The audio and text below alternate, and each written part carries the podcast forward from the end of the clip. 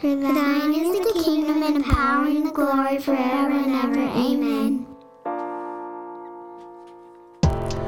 Welcome to the podcast. In and through exists to equip the church to be hearers and doers of the word. My name is Tim. And my name's Marshall.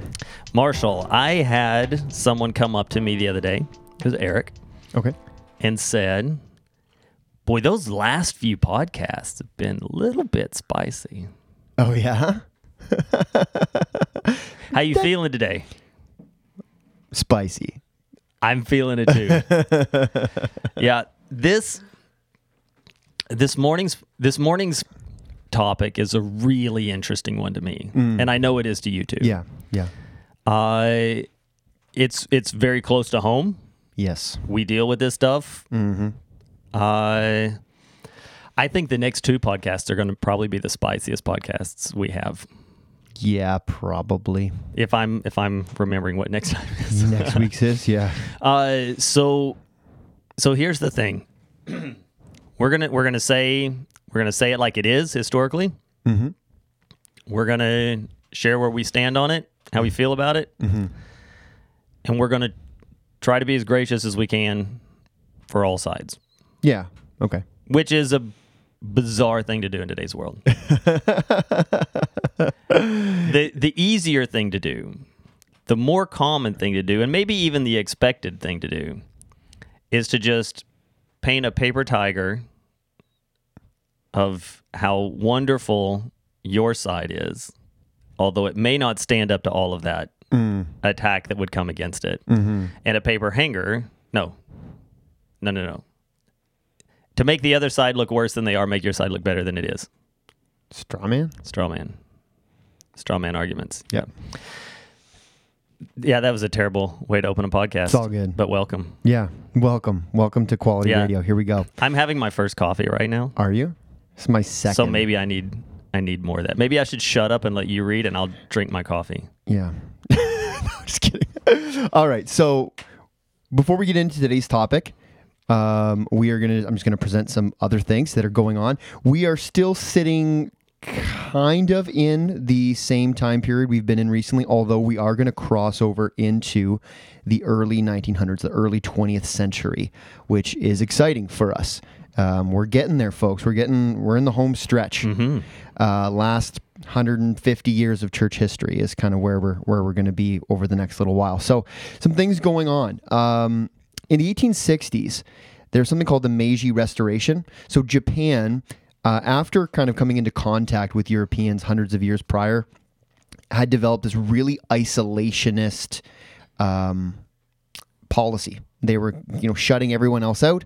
But what they end up doing is they end up that being that's reversed. The establishment is overthrown, and then they go into this intense industrialization, westernization that ultimately leads to them very quickly becoming the superpower that throws their weight around, you know, in the world wars. Um, 1867, the United States purchases Alaska from Russia. For pennies. 7.2 million, which in today's dollars, I did the equivalent, it's 150 million. That's not a lot of money. No. 39 c- in today's money, 39 cents an acre. Yeah. and immediately find gold and oil. Yes. oh man. Okay. So uh, While the ink was still wet. yeah, I know. Um, 1894, Carl Elsener invents the Swiss Army knife. Uh, Good one, Carl. Yeah, good one. Yeah. It had a different name, but American soldiers in Europe couldn't pronounce the long Germ- German name because you know how they have those massive compound words. So it was actually American soldiers who coined the name Swiss Army knife, which I think is kind of fun. Is it Victorinox? Is that the brand that it's, un- it's under originally? I couldn't tell you. That's kind of the brand it's under now. Um, in the year 1900, L. Frank Baum publishes The Wizard of Oz. Ah, yeah, which is a is an allegory it is. An and allegory. very different from the movie. The Yes. slippers aren't red. What? The slippers in the book are silver, and the yellow brick road. So we'll take a quick side note. Yeah, sure. Political sure. side note. Let's do this. there was a discussion about whether or not the standard of currency should be gold or silver in America. And all of the Wizard of Oz is an allegory about the discussion of whether or not they should stick with silver or follow the yellow brick road, Okay. the golden road. All right. And the only reason that the slippers become ruby red in the movie that everyone loves so much Right. is because color television had just been invented.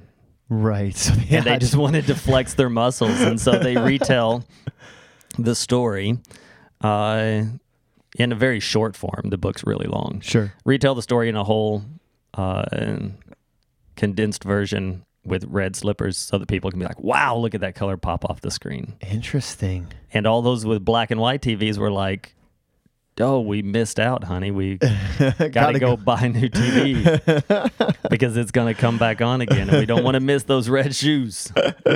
Oh, that's great. That's my understanding of the history. That's cool. Uh, 1903, Orville and Wilbur Wright make their first successful airplane flight. And also in the same exact year, a man in Brazil. And there is really? great contention over which one. You're just nailing things that I happen to have on right in the palm, That's ready to go.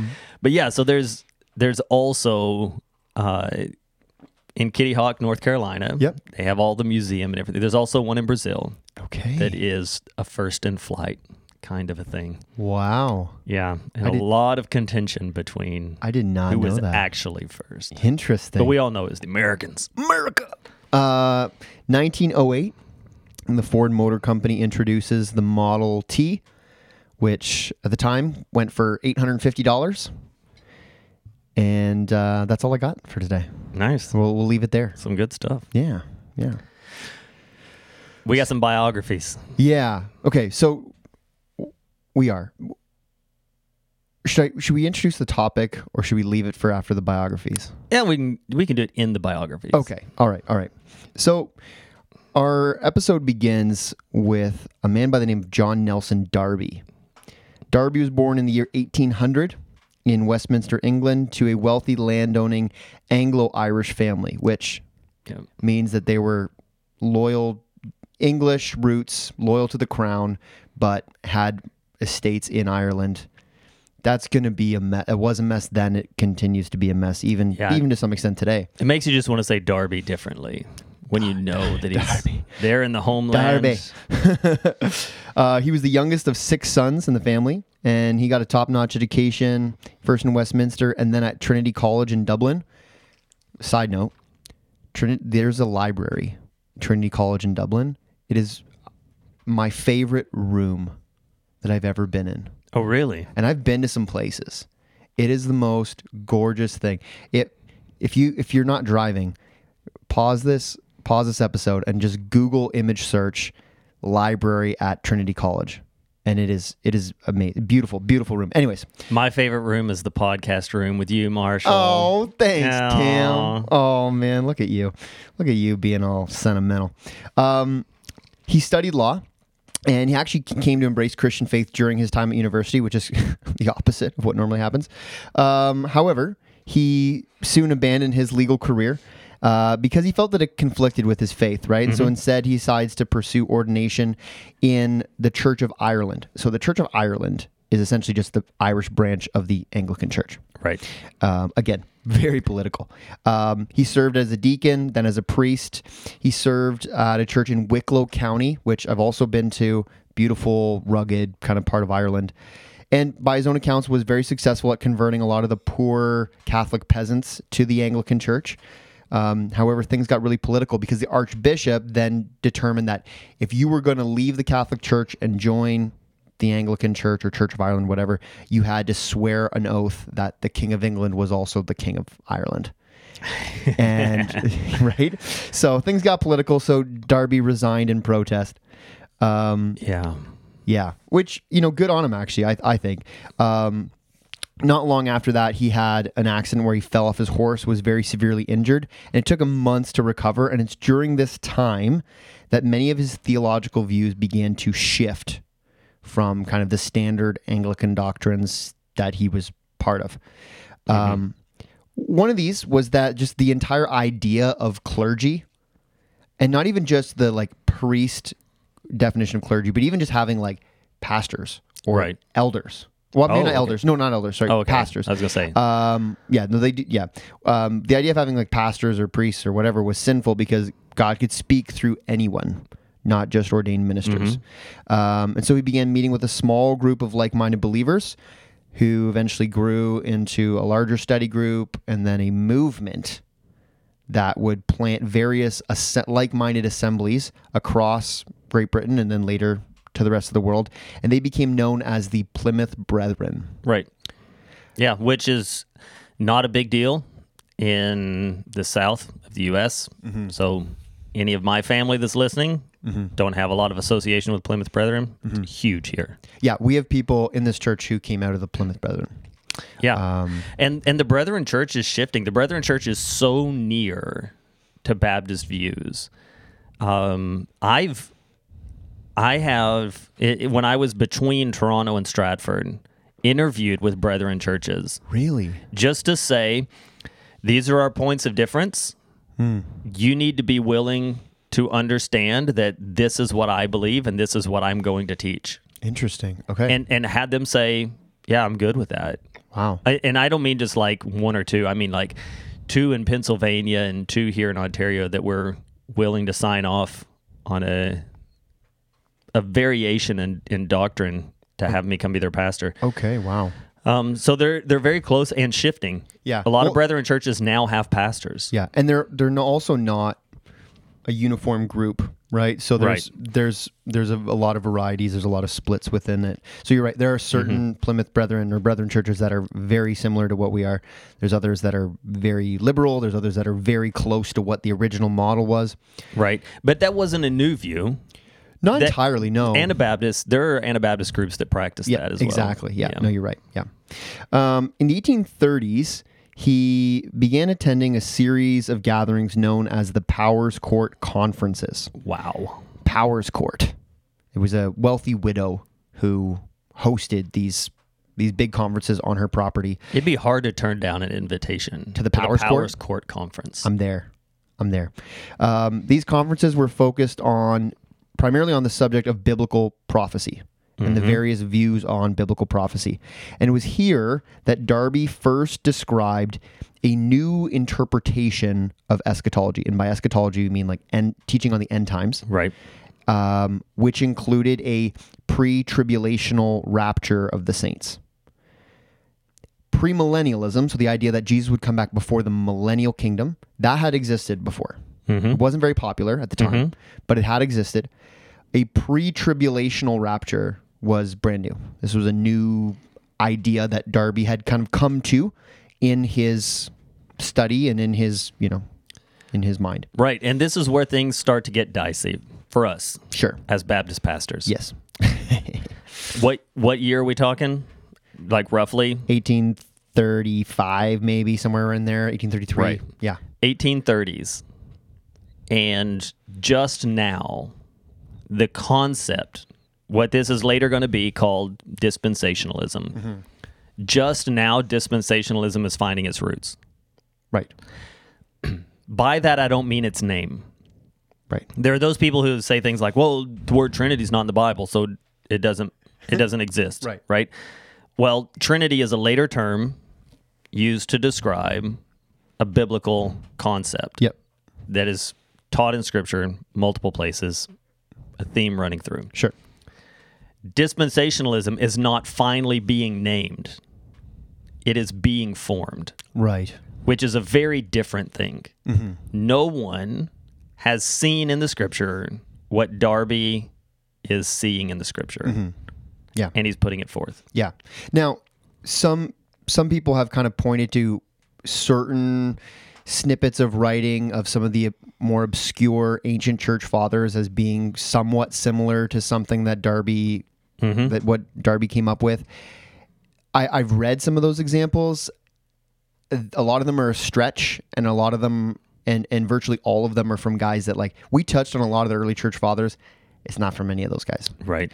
Um, so, anyways, just just Yeah. to say, it's it's a pretty new thing. Now, new doesn't mean it's definitely wrong. Like, we don't want to just say just because it's a newer thing, it must be wrong. Right. But So so I was watching you and I talked about this just beforehand. We both grew up in dispensational churches. Mm-hmm. Yep. In communities that would promote dispensationalism as the only way. I didn't know there was an only way till I was in my 20s. Yeah, I same. I didn't know there was anything else. Same. The seminary that I got my master's of divinity from, uh, when I went into my eschatology class, the professor sent out an email to everyone to say we are going to be gracious with one another because not everyone here is Baptist, and so there will be some who are not pre-tribulation rapture, or pre-trib dispensationalists, and we're going to be gracious with those people as they learn alongside us. Um, so, so this is something very much integrated into our culture but something that we don't stand with. Uh, I, I was watching a, a dispensationalist teach on this even just this morning, and his dismissal was to say covenant theology, which is what we would hold to. Sure. It- we, we've talked about it before. If you go back and listen to the episodes uh, when we were first talking about the the Baptist splitting from uh, the Reformed Church, Right. the difference between the what would be like the CRC and, and or the Presbyterians and, and Reformed Baptists. Mm-hmm. We talked about that covenant theology, but the difference between or his his point was to say covenant theology is not really talked about until Augustine. I'm like, all right, so like the fourth century, mm-hmm. right? And then he's like, and and and and those maybe not Augustine, maybe you can go back to Origen, and you can find talk about. Of course, you can go to Origen and find Right. talk of covenant theology, Right, right? And, right. and he he sort of backpedals and because, like I said in the Augustine episode, everyone wants to blame everything On on, Augustine. Augustine or Constantine, right? and then he's like, well, actually, actually, it's probably more appropriately pinned on Origen Mm-hmm. in the second century. After the New Testament it doesn't get Right. much earlier than that. And then he unfolds dispensationalism Right. from Darby, Mm-hmm. which is almost from a cent- who, who dies in a century that we remember. Right. Yeah. Yeah. Yep. Yeah. Yeah. So, yeah. So Darby, you know, um, you know, promoted these views. Um, he traveled widely and made multiple journeys from the UK to the United States and even Canada, uh, even going so far as Australia, and you know, everywhere, kind of these conferences, sharing his his views and establishing more uh, like-minded brethren assemblies. Um, he worked on Bible translations, wrote some hymns, um, but yeah, his big theological contribution um, was dispensationalism. Um, he died uh, in 1882 in England. Oh, I'm sorry. I thought he I thought he lived in the 1900s. No, the other guys we're going to talk about Sure. did. Um, I was thinking Scofield. yeah. Spurgeon, who we talked about last week, was critical of Darby Mhm. and the Plymouth Brethren. Um, not primarily about their eschatology, but what he saw as a denial of the doctrine of imputed righteousness of Christ. So there's we're getting into some we're getting into some weeds here, but the idea that like Christ's perfect obedience, his you know, his perfect righteousness is imputed, is given, applied to believers. Mm-hmm. Not that we are progressively sanctified into a perfected state, right? Right. So the the idea here's how I would describe it. Darby and the clan would say, God's sanctifying work in us builds us to becoming a place where we are acceptable before God. Whereas imputed righteousness says the Holy Spirit does work within us to sanctify us and make us more like Christ. Yet, that is not what makes us acceptable before God. It's the righteousness of Christ applied to us. Mm. So, if I confess Christ on my deathbed mm. with nary a breath of processional sanctification, mm. I'm as accepted as anyone else because it is an equal part of the imputed grace of Christ and his righteousness Right. that makes me whole before God. So that's the that's the point that Spurgeon would take Yeah. instead of a progressive sanctification making us more presentable more lovable, Mm-hmm. more God. justified. right. Yeah. Okay. So that's that's Darby. I mean, there's a lot more we could say about him, but but he's the the father of this movement. Um, it's picked up pretty vigorously in the United States. It's m- picked up more vigorously in the United States than it is in um, in Britain, actually. Yeah, and here's why, in my opinion. Okay. looking at the social structures of the church in England, we still have very much of the top down reformed tradition matters Yeah. kind of a thing going. Whereas in the States, we have this far more Baptistic priesthood of all believers, everyone do your thing that's not only going to cause this to spread like wildfire, but it's it's also allowed for the cults and things that we've talked about that have Sure. popped up. Yeah, yeah. It's and it's kind of a bit of like, kind of the uh, the forward thinking American mindset. Newer is better, mm-hmm. right? And and so, anyways, Yeah, and, and I'll even say this as an American, just to put that out there again. I think the, maybe the last four or five episodes, and maybe the next two or three, will cause us to see that the spread of Christianity in the United States is equal parts the best and worst thing to happen to modern Christianity. yeah, I would agree with that. Yep. Yeah. Um, okay, so next we're going to talk about someone who might be a little bit more familiar. Um, Dwight L. Moody. Um, he was born in 1837 in Northfield, Massachusetts. Um, his father died when he was only four. So Dwight, along with a lot of his siblings, actually had to work from a young age in order to eat.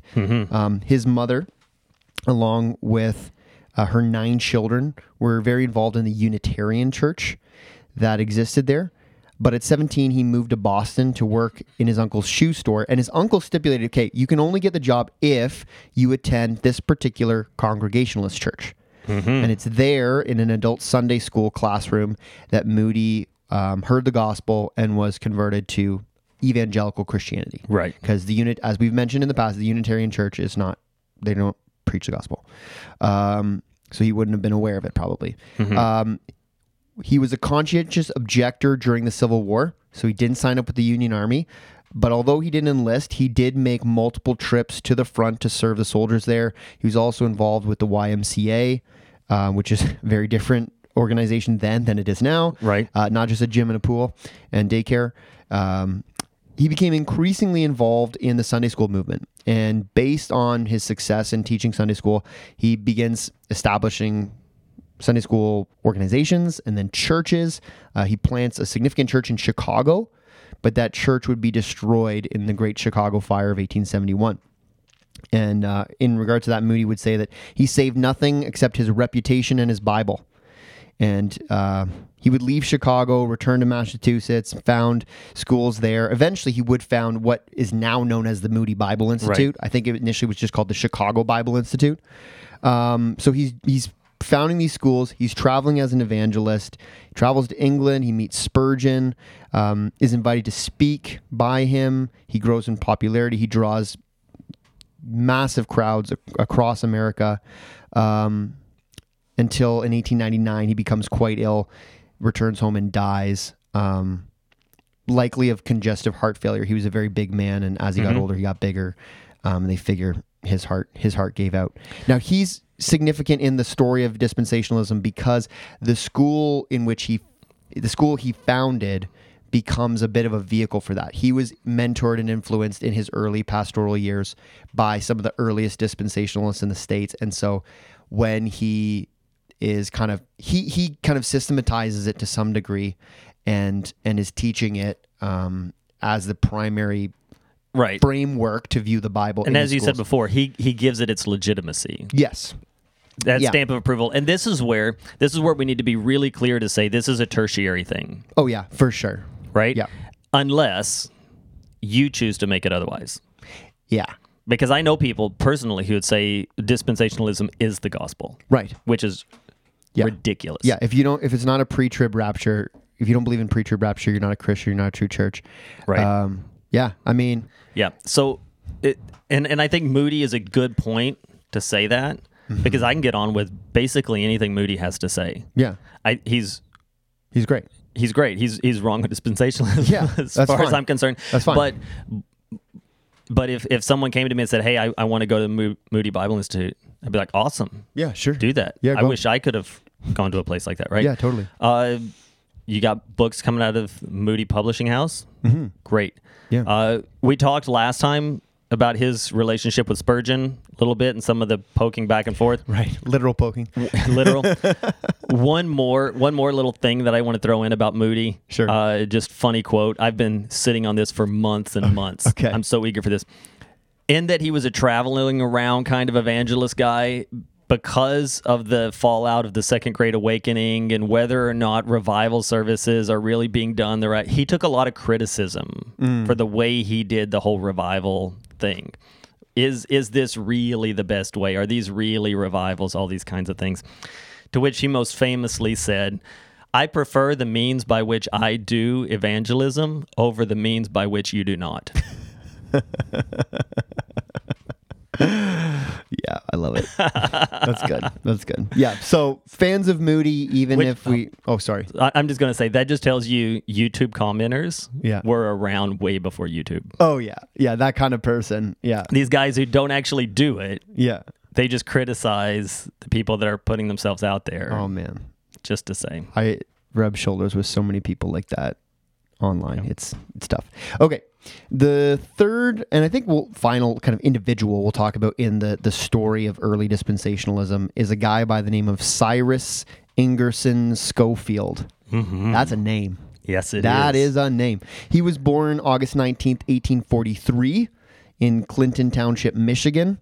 Uh, family was nominally Episcopalian, so that's just the American version of Anglican for our Canadian listeners. That's that's Anglican, but you can't call it that because then you're associated with England and the King, and this is the states. so it's yeah, it's some other some other bishop running the show. Anyways, um, Cyrus's mother passed away uh, only three months after he was born.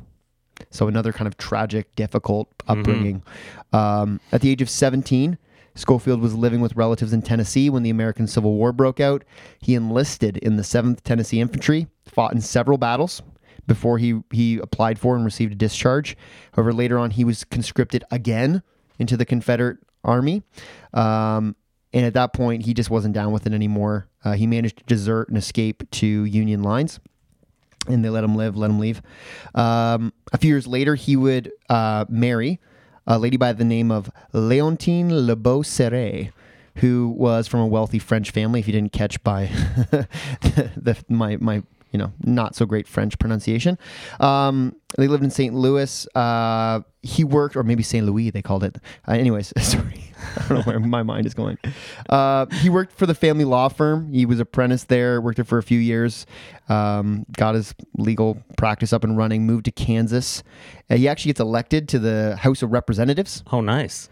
and then is appointed at the, at the age of 29. He's appointed the district attorney for Kansas. He was the youngest in the nation at the time, um, but he didn't have that job for long. He actually had to resign due to some scandalous activity that may or may not have included some mismanaging of funds and taking bribes and forging of signatures. Uh, might have done some time. The the details, the legal documentation is sketchy um, on what exactly happened, but he did not keep that post for long. He also left his wife and his two daughters, and she ended up divorcing him on the grounds of abandonment. Um, I think he was a pretty heavy drinker at this stage of his life. Um, he would get remarried. It's unclear exactly when Scofield was converted to evangelical Christianity, but by the early 1880s, he begins to get involved in evangelistic work, partners with Moody, amongst others. Um, and then he pursues ordination in the Congregationalist Church. Um, he was part of these famous Niagara Bible conferences, which by this point, the Niagara Bible Conference is like the summit, like the it's it's the what was the other Powerscourt? It's the new Powers mm-hmm. Court. Yep. It's the new gathering for those who specifically hold to kind of Darby's dispensational eschatology. Right. And these kinds of conferences exist today. Oh yeah, Like, mm-hmm. there are so many ministries and conferences that exist today that are all all about biblical prophecy. yeah, yeah. Yeah, dating things and naming things and whatever. Um, yeah, because by this point it's spread rapidly throughout the United States. Um, you know, since the, the initial visits uh, a few decades before. Um, Scofield continues to serve as a pastor, but his big project and the thing that kind of connects him most to this this movement, um, his life's work was creating the Scofield Reference Bible. Now, this Bible was unique for its time because the commentary was not in a separate book Right. right? The notes on the, the passage were not in a separate book, but they were alongside the words of Scripture. So this was like your first study Bible. Yep. And it was heavy on the notes. I would say your first English study Bible. English study Bible, right? Fair enough. Um, and due to its convenience of having a single volume of Bible and commentary in one book, it was widely popular. Mm-hmm. It, people loved it. It was published in 1909, and so many people got their hands on them. I have one on my shelf right Yeah, now. Yeah, there's probably people listening to this podcast who have one. Um, yeah, it became very, very, very popular because Scofield was a premillennial dispensationalist. This view dominated a lot of the notes on some of the subjects, it, you know, discussed in Scripture. Right, so the return of Christ, the millennium, the kingdom, Israel. Right, the distinctions between Jew and Gentile, all these things. These notes are included in the Scofield Bible and would help shape a generation or a couple of generations of, you know, kind of conservative Christians' minds on those subjects. Um, it became, I think, the primary vehicle for the spread of that perspective of eschatology in the early 20th century. Yeah, I agree because even if we look at Darby and Moody as speakers, their point going around to these places by and large is evangelism. Right. And when it's not, it's discipleship. Right. It's going to be sprinkled with this perspective, which now we're going to, we're transitioning from the historical into the theological side of the conversation. sure. This is about far more than eschatology. It is. when people hear dispensationalism, they think dispensationalism versus postmillennialism or amillennialism. That's not true. It's hmm. dispensationalism versus covenant theology as hmm. two camps. And it is a reading of the entirety of Scripture. And the end times just happens to be its most standout moment. Yeah, it captures people's mo- it captures people's attention the most. Right. Because it's exciting. Right. And and so that he has written a Bible with that has this running through it as the thread that runs through the whole thing. Mm. This is the the lowest hanging fruit for people mm-hmm. to get the full picture of it without having gone to Moody Bible Institute mm-hmm. or later Dallas Theological Seminary. Right. Right, where these things are going to become huge. Southwestern Right. is another mm-hmm. seminary that really leans into this. Um, and and I would say for our Baptist listeners, uh, up into the age of what would you say, fifty, maybe fifty and up, I would say probably eighty-five percent dispensational.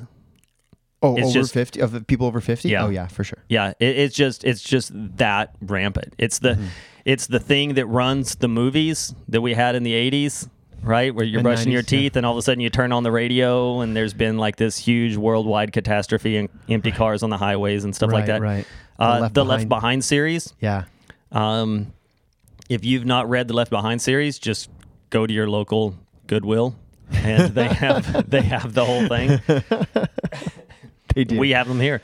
Yeah. Uh, that it is the eschatology, the biblical teaching on end times that is going to be the most common through this era. And and since it's the era that most of us have lived through, Mm-hmm.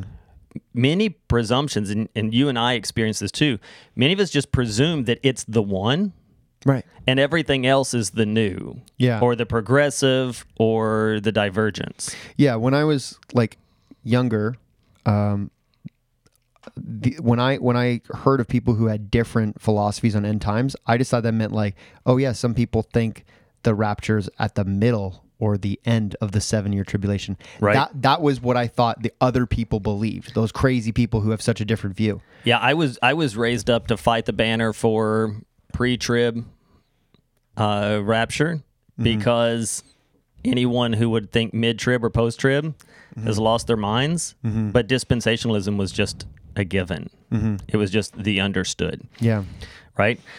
But again, we need to we need to subtract this away from mm-hmm. end times for a moment and Yeah. talk about how it runs as a thread. Sure. So covenant theology has always taught since Origen that there are two covenants, which is why Jesus says, "A new covenant I give to you." Mm-hmm. Right? Covenant of works and a covenant of grace. Right.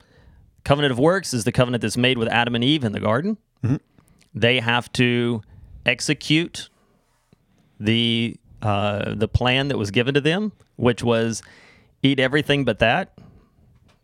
And they failed. Seems easy enough. so so for all of for all of the memes that went around years back about that you had one job, Yeah. literally. You had one job and it wasn't even a thing to do. It was a thing to not do. and then and then from there we mm-hmm. have the covenant of grace. Mm-hmm. Different people vary Sure. on whether or not that covenant of grace runs through Israel in mm-hmm. the Old Testament and then is renewed in Christ at the Lord's Supper, or whether the Israel time was a foreshadowing and a laying of the groundwork for the uh, new covenant that would be made through Jesus at the Lord's Supper. But two covenants. Right. Dispensationalism has seven, Usually. usually, traditionally, Sometimes sometimes more, sometimes less. seven different ways in which God communicates with people. Not seven different forms of salvation, but seven different ways that God communicates with people. So they would acknowledge the Adam and Eve. They would throw in Noah, Yeah. right, as a as a dispensation. Um, yeah. So they I, I have I have it down here. So this is one one variation. So Sure. but um, they kind of have these names. So they have innocence, which is Adam Adam, and and Eve under under a probation before the fall. Conscience, which is fall to the flood. Uh, human government from the flood to Babel. Promise from Abraham to Moses. Law from Moses to the crucifixion. Grace from the cross to the rapture. And then you have this inserted seven year thing, and then the millennial kingdom. And so they would, and so the the thing is, and there's there's variations of that. So that might not be entirely what the No, dude, that sounds right. the dude with the whiteboard has to say. But um, God interacts with human beings in distinct ways, and what He requires them is requires from them is not the same Right. in each of these time periods. Right. Right. So it's not that God Himself changes. They wouldn't say that. Nope. Um, but the way that God interacts with people and what He demands from people is different. They would even say, to be fair to them, they would even say the means by which a person is saved is not changed.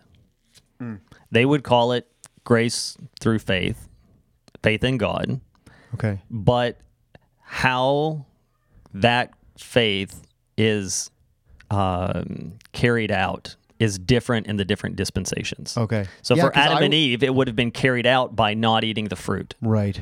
And for uh, Noah, it was carried out by building and boarding the boat. Right.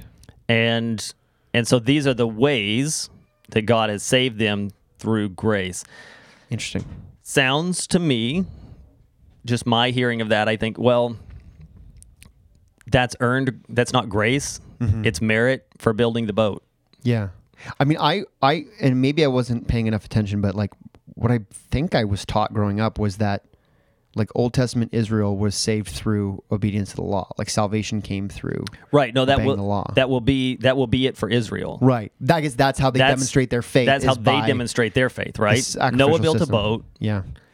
Israel follows the system. Mm, okay. Okay. Yep. Interesting. Yeah. So, the, like other, you know, so that's what kind of one key feature. The other, one of the other key features is just a very sharp distinction between Israel and the church. Yeah, they there's not this in, in the dispensational view. They are they have virtually nothing to do with one another. and this is this is the non-starter for me. Mm-hmm. This is the difference between the us and them that is made in dispensational theology is, in my opinion, terribly unbiblical and unnecessary for the reading Yeah. of Scripture. Mm-hmm. Yeah. So, like, what what I see what I see as an issue with that distinction is, it, like, my question is, how then do you explain the origins of of the church, mm-hmm. which was, I mean, the apostles were Jewish, right? Right. Now, that might explain why there have been variations of the view that say, oh no, the church actually started halfway through with Paul's uh, Acts with Paul's ministry to the Gentiles, right? And or at the end of the book of Acts or whatever wherever you want to draw the starting line because because the Jews cannot really be the church because they are distinct. They are distinct people. Um, even just- even with that, you have to acknowledge. I know that Scripture in Scripture there's a conversation between Peter and Paul right. about one going to the Jews and the other going to the Gentiles. Mm-hmm. Paul calls himself messenger to the Gentiles. Mm-hmm. Paul spends a lot of time ministering to the Jews. Yeah, he always goes to the synagogue first. The two of them aren't traveling together.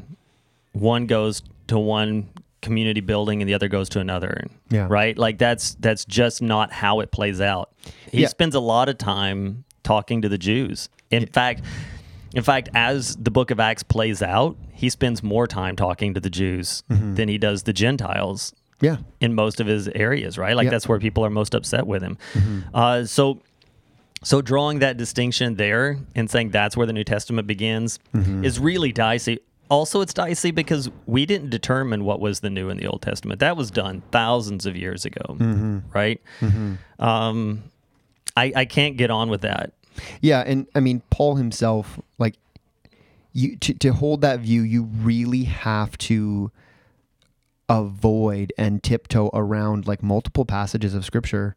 Like a lot of mm-hmm. Paul's epistles, they talk about like the dividing wall, right? That the the wall that was in the temple to divide the Gentiles from the Jews, the space where they could co- like where they could be.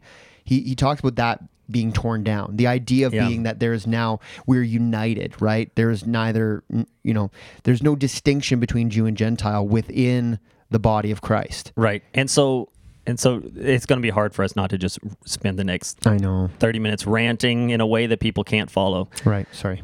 so this us them mentality creates a, a catchphrase used throughout dispensationalism two paths for two peoples. Mm-hmm. The jews and the church. The two paths for two people. Mm-hmm. That is very concerning for me biblically. Mm. Uh, like you said the new testament authors are all jewish. Yeah. and all of them are calling people to the same faith in the same Christ by the same means for the same reason. Mm-hmm. The only reason two paths for two peoples exists is because in the Old Testament, God makes promises to Israel that he, he declares through covenant he will keep. Mm-hmm. And in, in Revelation, there is talk about Israel as mm. God's people. And so the notion then is this Israel has always been God's people, but for right now, God has taken Israel and because of their disobedience, shelved them so that he can do a thing through the church, at which point the church will be given their reward for faith and faithfulness. But Israel is going to be brought back to the forefront as a people group and as a geographical place Yeah. Uh, that they always are the people of God. Mm-hmm. So this that is the tightest nutshell to put dispensational theology in. Mm-hmm. I understand that if someone is listening to this and they're dispensationalist, they're just screaming at the radio. How on earth can you narrow it down to that? But that is that is the tightest nutshell for two paths for two people. Mm-hmm. Right? Again, I I just can't get on with that. Um, one of the ways that people go about creating this distinction is they talk about the difference between literal reading and allegorical reading, Right. right? And and what both sides want to say is we take the Bible literally, Right. Right? Because mm-hmm. that just sounds like We take it more seriously. Right. That's what we were talking about at the beginning, right? Where these where the two groups want to get to a place where the best way to dismiss the other view without really dealing with it mm. is to say, I, I don't want to spend too much time studying your position. I got stuff to do. So if I can just make it into something it's not, mm. and then call mine literal authoritative reading of the Bible, Right, then it doesn't matter what the details are Right. because I've made my point that I really love God And these people don't. and you're crazy, Right. right? That's just the means by which these things go about, which is hugely problematic. Hmm. When a dispensationalist argues for a literal reading, they're taking those covenants made in the Old Testament and say, This covenant is made in the Old Testament. It talks about the building of a temple. It is going to be the building of a temple. Right. There will be, Ezekiel talks about a temple. That temple will be built. Yeah. it's literal, mm-hmm. right? And when a covenantalist hears that, and we say, well, maybe, maybe in the seventh wave of the apocalypse, there is going to be some tragedy, but probably not necessarily locusts with the face of a man, the hair of a woman, and teeth like a lion that come up from the core of the earth. They're Apache helicopters, Tim. Sorry. I no, that's a real argument, right? I know. I know. Um, maybe maybe there is a destruction that isn't actually these things, Right. And then for the dispensational say, see, you don't take the Bible literally, Right. Right. right? Uh, both do this. I I heard a dispensationalist saying, uh, even even this morning, he said there is not one messianic prophecy about Jesus fulfilled that was not literally fulfilled. And you cannot allegorize anything about what was fulfilled in Jesus. So there should be no anticipation hmm. that there's an option that there's allegory in a genre of writing that is hyper allegorical. A root Right. from the stump of Jesse. That was the very thing that I went to. Like instantly I went to a root from the stump of Jesse. Yeah. Right? The the thing though, the thing that happens is we then get into, well, that's a figure of speech. Right. And drawing a difference between an allegory and a figure of speech, Sure, which is sure. a fine line Right. an yeah. extraordinarily fine line, right? Uh, so this is why when when dispensationalists talk about the end times, if if Revelation says seven years, it's 365 days times seven. right. And there will be a time when that event takes place, and you'll say, Tomorrow it ends. Right. Yeah. You can mark it on your calendar. Yeah. Kind of thing. You yeah. can ask Alexa, yeah. and she'll tell you mm-hmm. this ends in 27 minutes and 13 seconds. Yeah. right? So a covenantalist would say, well, the number seven is used in a lot of different ways in Scripture, mm-hmm. right? Sometimes we have the same battle talked about mm-hmm. in in Samuel or yeah, Chronicles versus Kings, and we have different numbers. It's because there's estimations or symbolic numbers, Right. right? Ten thousand doesn't always mean nine hundred Yeah. or nine thousand nine hundred ninety nine Yeah. plus one. To the Jewish mind, it meant a whole lot of people. It meant a lot, but not a not a hundred thousand. Right. Exactly. Yeah. Right. Not yeah. an exorbitant amount. Yeah. But more than a thousand. Yeah. Right. It's just a way of saying big, bigger, biggest. Right. Uh, is throwing out these these rough estimations, and and the numbers that come with symbolism, Mm-hmm. numbers like 3 and twelve and seven and a 1000 Mm-hmm. and ten thousand. These things uh, exist throughout Scripture. A covenantalist, Mm-hmm. you and I would say, they exist throughout Scripture for this reason. They should also exist in end times conversations. Mm-hmm. Whereas a dispensationalist would say, no, those numbers are actually literal, They're specific. Yeah. right? Where I would say, you're accusing me of reading as a figure of speech and not as an allegory, in the same way that I would say we both read a shoot from the stump of Jesse as a figure of speech. Mm-hmm. Yeah. Um, so, so this argument for literal creates a really difficult web.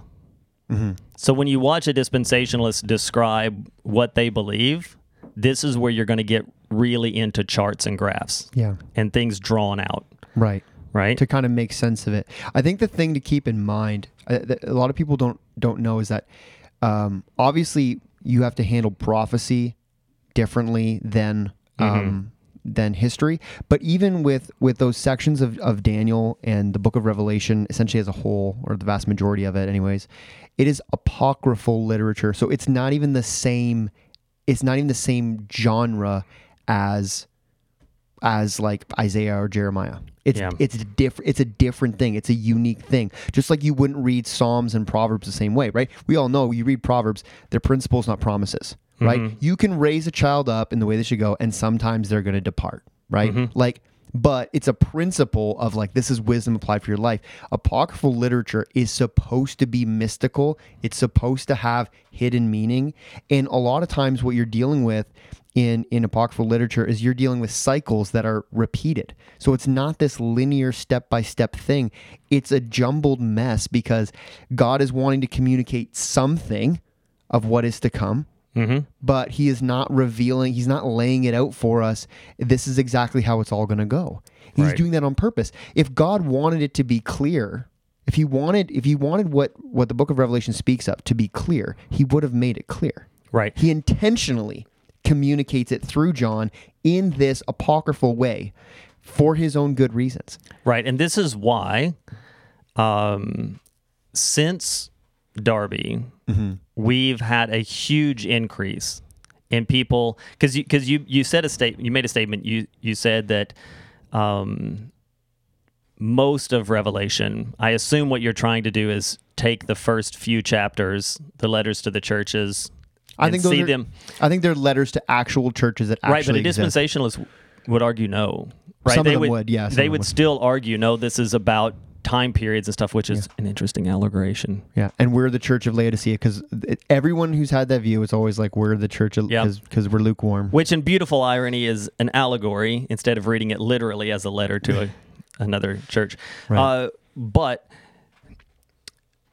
when when they when they when they build these things up with with charts and everything, it gets really complicated. But it also gets really exciting, and Sure. people want to see those things unfold in the newspaper Right. right? This is why um, people make entire careers off of this. Yeah, predicting dates and David Jeremiah Mm-hmm. has made his career off of dispensationalism and predictions of doing math when things are going to rise and fall, where who's Gog and Magog and and what Russia has to do with this or that, right? All Mm-hmm. all of that, and, and not just him, right? Hagee Hagee. Is is big into this. Um, the blood moons Oh, yeah. thing is is an interpretation of dispensationalism. Mm-hmm. Uh, the two guys that wrote the Left Behind series Well, they made a killing. are exorbitantly wealthy, and, and that's not to discredit them. Yeah, sure. They they took dispensational theology, Mm-hmm. put it into, uh, played it out in fiction. People liked the story. Mm-hmm. Sure. they bought the books, right? Yeah. Um, I mean, they made they made money off of it. Good on them, right? Yeah, like sure. Mm-hmm. it, it's not it's not a problem. Uh, it's just to say that that this stuff sells. it does, and and we saw it a lot in COVID, Yeah. right? Yeah. I I even We see it every time something happens. We saw it with every Y2K, event, right?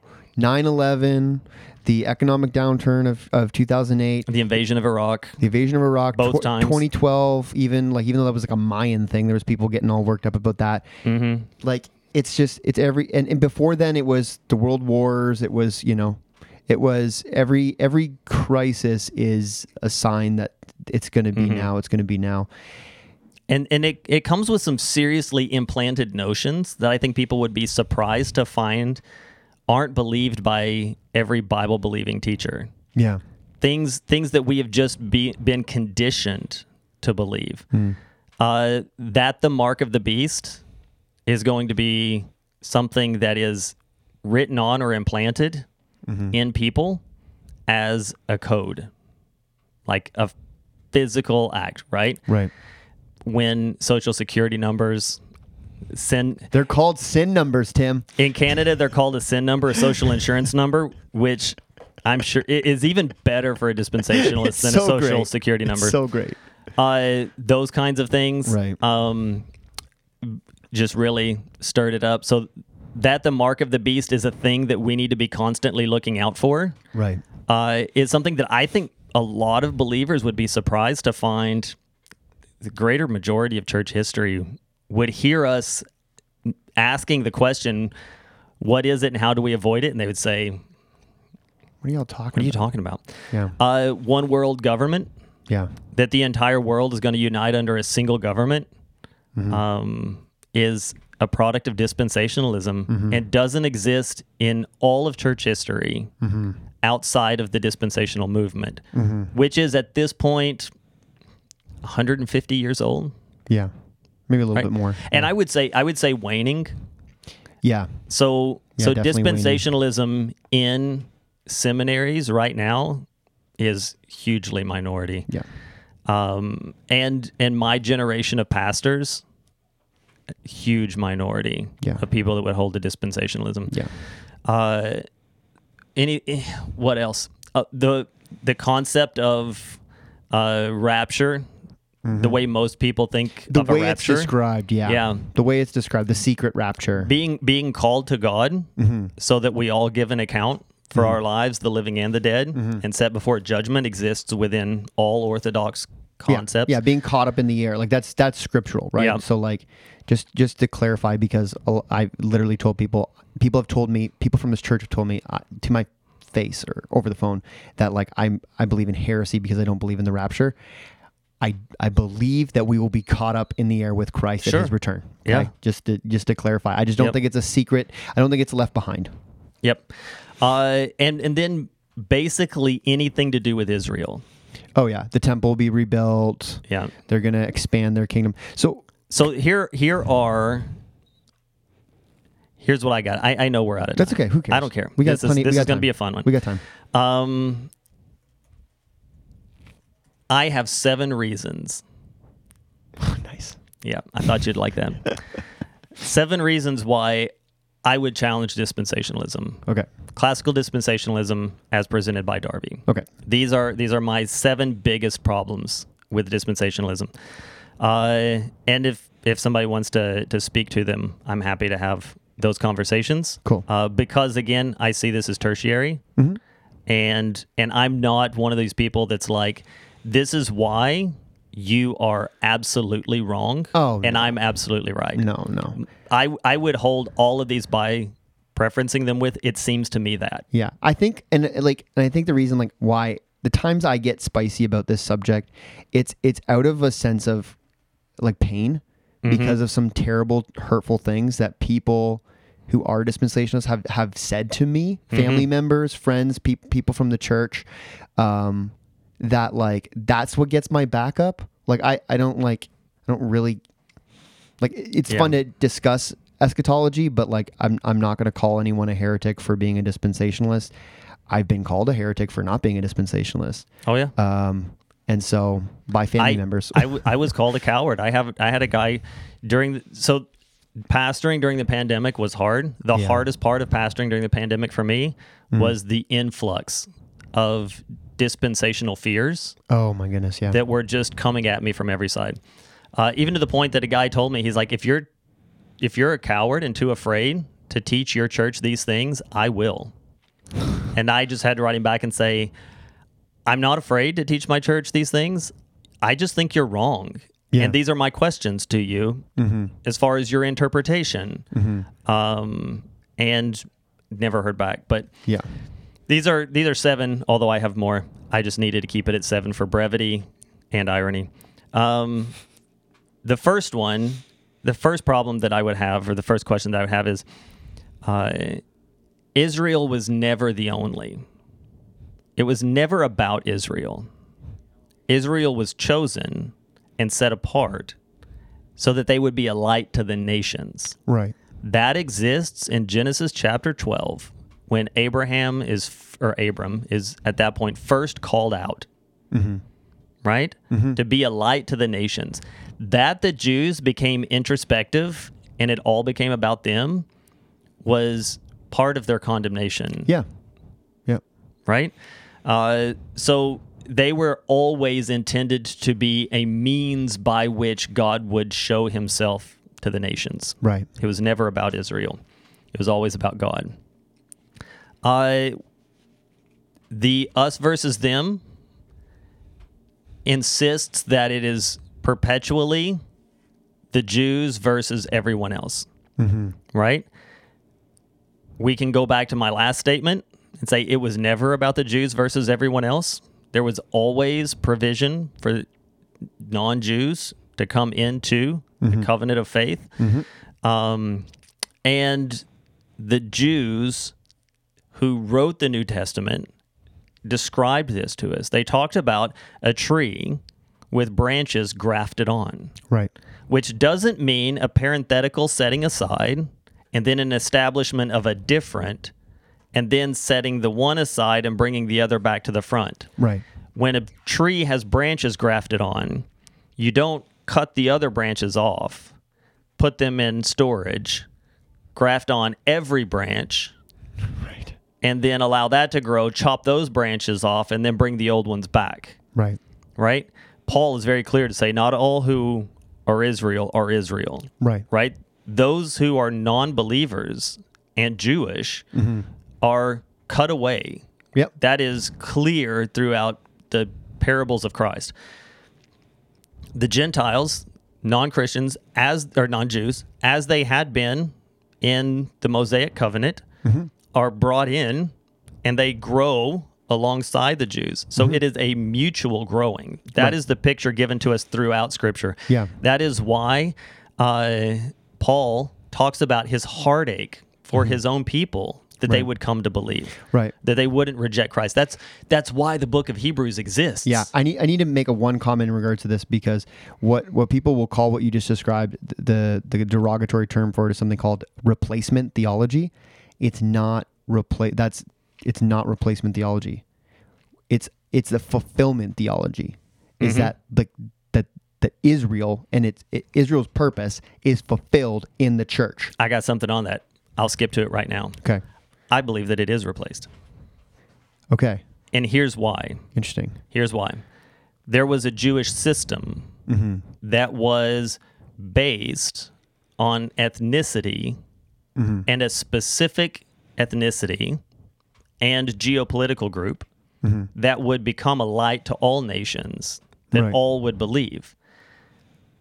There are parables about replacement, right? The tenants, those people Yeah. are kicked out Right. and new people are brought in. Mm-hmm. Yet the Jews are included inside of those new people as per the grafted on branches.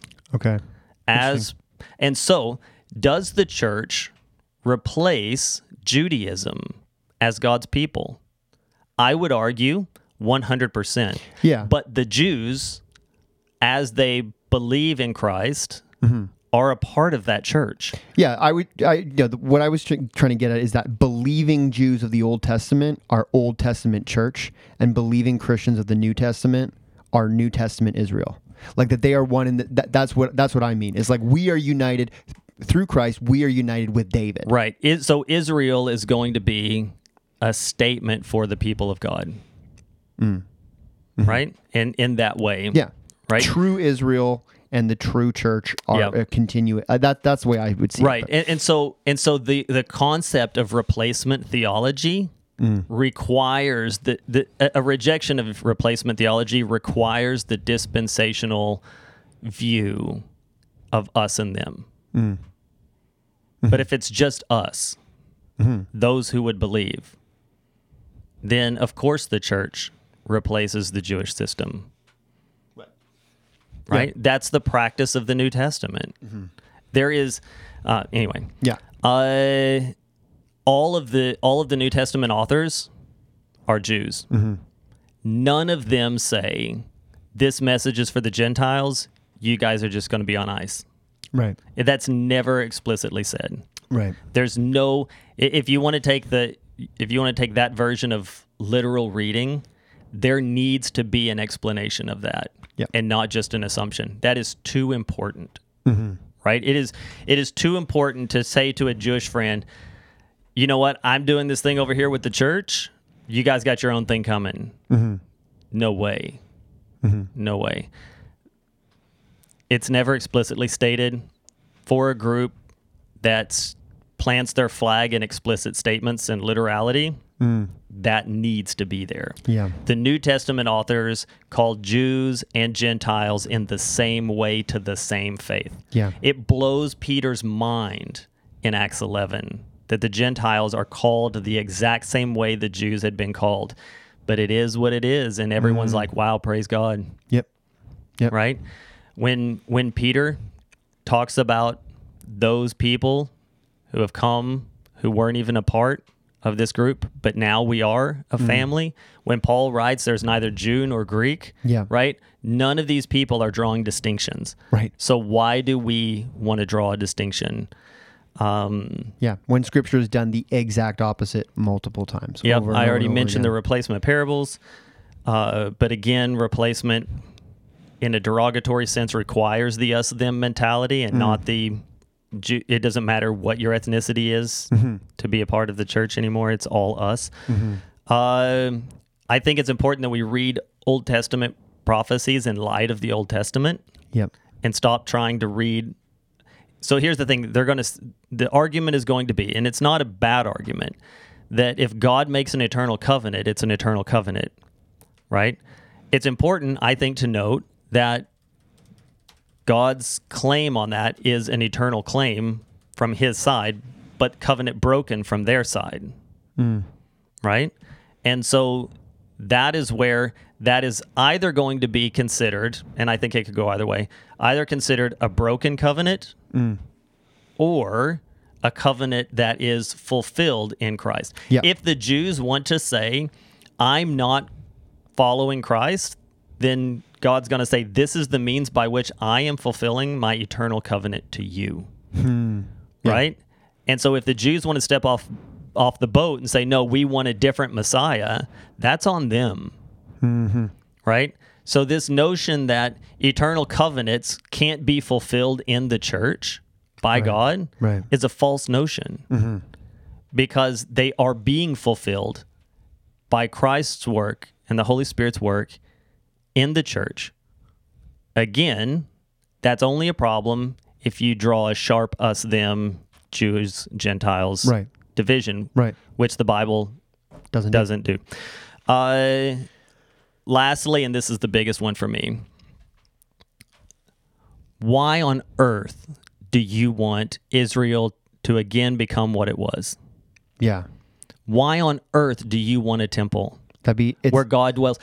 yeah. Peter tells us these people of old, even the angels themselves would give anything to have what you have. The mm-hmm. knowledge of the gospel and the indwelling of the Holy Spirit. Yeah. All of these people wrote just with a vague notion of this thing that is your reality. Mm-hmm. Going back to a temple is going so far backward. Oh yeah. It is it is an advancement for no one. So then the notion comes. Well, there's a difference between the Jew and the Gentile Hmm. and how we experience God. If the Jews are God's special people above us, they get a temple and we get the indwelling presence Holy of God Spirit. Yeah. that is not a that is not an upside. that does not make them more special than us. Yeah. So if that's what you're reading, mm-hmm. you need to redefine special and reconsider what it means for you to have the Holy Spirit dwelling within you. Yeah. Right? Because Peter doesn't see it as special. The author of Hebrews explicitly says what we had was Fading- completely inferior Yeah. And to was what fading we have. away. Right. Yes. Fading away in a sense of like it's it's it's going it's disappearing. The, obviously, the author of Hebrews is writing that probably shortly before the destruction of the temple Mm-hmm. in 70 AD. Right. But I think the the thing too, like when when people get at um you know this desire for for a temple or or maybe Christians don't Man, there's some there are some Christians who are are there's some guy from Texas who was like actively working to get red heifers into Israel from Texas because eh, he's a Christian guy, but because he wants to like force God's hand to initiate the end times and all this stuff, and they're going to rebuild the temple. But like any blood sacrifice, Oh, any blood sacrifice done at a, a rebuilt temple in Israel would be of the greatest offense to God. Spitting on the cross for any Christian, like it's one thing to say, "Well, I believe." If you just believe, okay, well, that's going to happen, that's a sign. That's one thing. But to celebrate the rebuilding of the temple, to be encouraged by it, or to encourage the Jews to do so and, and re, like restart animal sacrifice, is anti-gospel. It's bad. It's bad, bad, bad. I can I can think when when I hear Christians talk about the building of a new temple, a third temple, and sacrifices taking place, I think there could be nothing more egregious. Mm-hmm. I, I can't think of anything a person could do Mm-hmm. that would be more blasphemous than to make a blood sacrifice to Yahweh. yeah, yeah, yeah. No, Christ is, according to the author of Hebrews, our once and for all sacrifice. Mm-hmm. Yeah, amen. and bringing in another temple and practicing a sacrifice there is the greatest blasphemy any person could ever commit. Yeah. Yeah, and this whole idea of like the Holy Land and all this stuff, and I, I, and I, I would love to travel to Israel and experience these places and, and, and go like see, you know, see the places where, where these events happened. Like that is kind of a life, a dream of mine to be able to go do that one day. Mm-hmm. But Yeah, at the same time, it's not the Holy Land. It's hmm. not the Holy Land anymore. It, it just isn't, right? Like th- the reality is, I mean, Jesus even says when he's meeting with the Samaritan woman, and she's like, "Hey, so is it on the Temple Mount or is it on this mountain?" Right. And he's like, "Look, the time is coming, and it's already here, where it doesn't matter if it's at you know on this mountain or that mountain, but it's mm-hmm. you know, but it, are you the the true worshipers of God will be worshiping in spirit and in truth, right? And so when people want to talk about oh the Holy Land and all that stuff, listen, the city of Jerusalem is no more holy than the city of Stratford, right? The Temple Mount, where they think it was, because they don't even really know, they're they're guessing um, where where they think it was. That place is not more holy than this church property, and I would argue maybe Was but not is. was but not is. And I would say, if anything, today, I'd say maybe this property is more holy than that Temple Mount because here we worship the Lord in spirit and in truth. Mm-hmm. And so, Yeah. So those again, I'm going to reiterate it's my, a tertiary thing, for my own heart. it it but it, it but can be a tertiary thing. right, if someone if someone came to me hardcore classical dispensationalist mm-hmm. i would challenge them on these things to a point that it might become secondary right, if if if someone came and said i'd like to teach in the church and this is what i want to teach i would say no yeah, yeah. And you know what? As even as I say that, that dude in Texas who's proc- working hard to procure cattle f- for the reinstitution of the animal sacrifice in in Israel. That's maybe a primary issue. That might be a gospel issue. Because do you understand the gospel? Right. Do you actually understand the gospel if that's something that you're working towards? yeah. Right? And maybe maybe because because what do you do? You're you are either you are either thinking that god actually wants that from them which it means you don't understand the gospel or you're trying to force god's hand by encouraging these people to sin mm-hmm. which is also just terrible. So like I, I don't i don't know i don't know i don't know what that whole situation is but yeah it becomes it becomes a very messy thing. It does Um, but that's dispensationalism. Two road, two paths for two peoples. Mm-hmm. Seven different ways that God has called people to express their obedience and uh, and worship of Him Mm-hmm. throughout Scripture. Um, brought to us by Darby, and every prophecy publisher and conference oh goodness since then. everybody on cbn or whatever that, that mm-hmm. channel is mm-hmm. Yeah. Man, I feel like there's so much more to say, but we've probably confused people enough. And we're probably going to get way more emails about this episode than any other one. What do you mean, probably? Thanks for listening. This podcast is a resource of Memorial Baptist Church in Stratford, Ontario, in cooperation with the Gospel Coalition of Canada and is produced by Alex Walker. Take care. See you.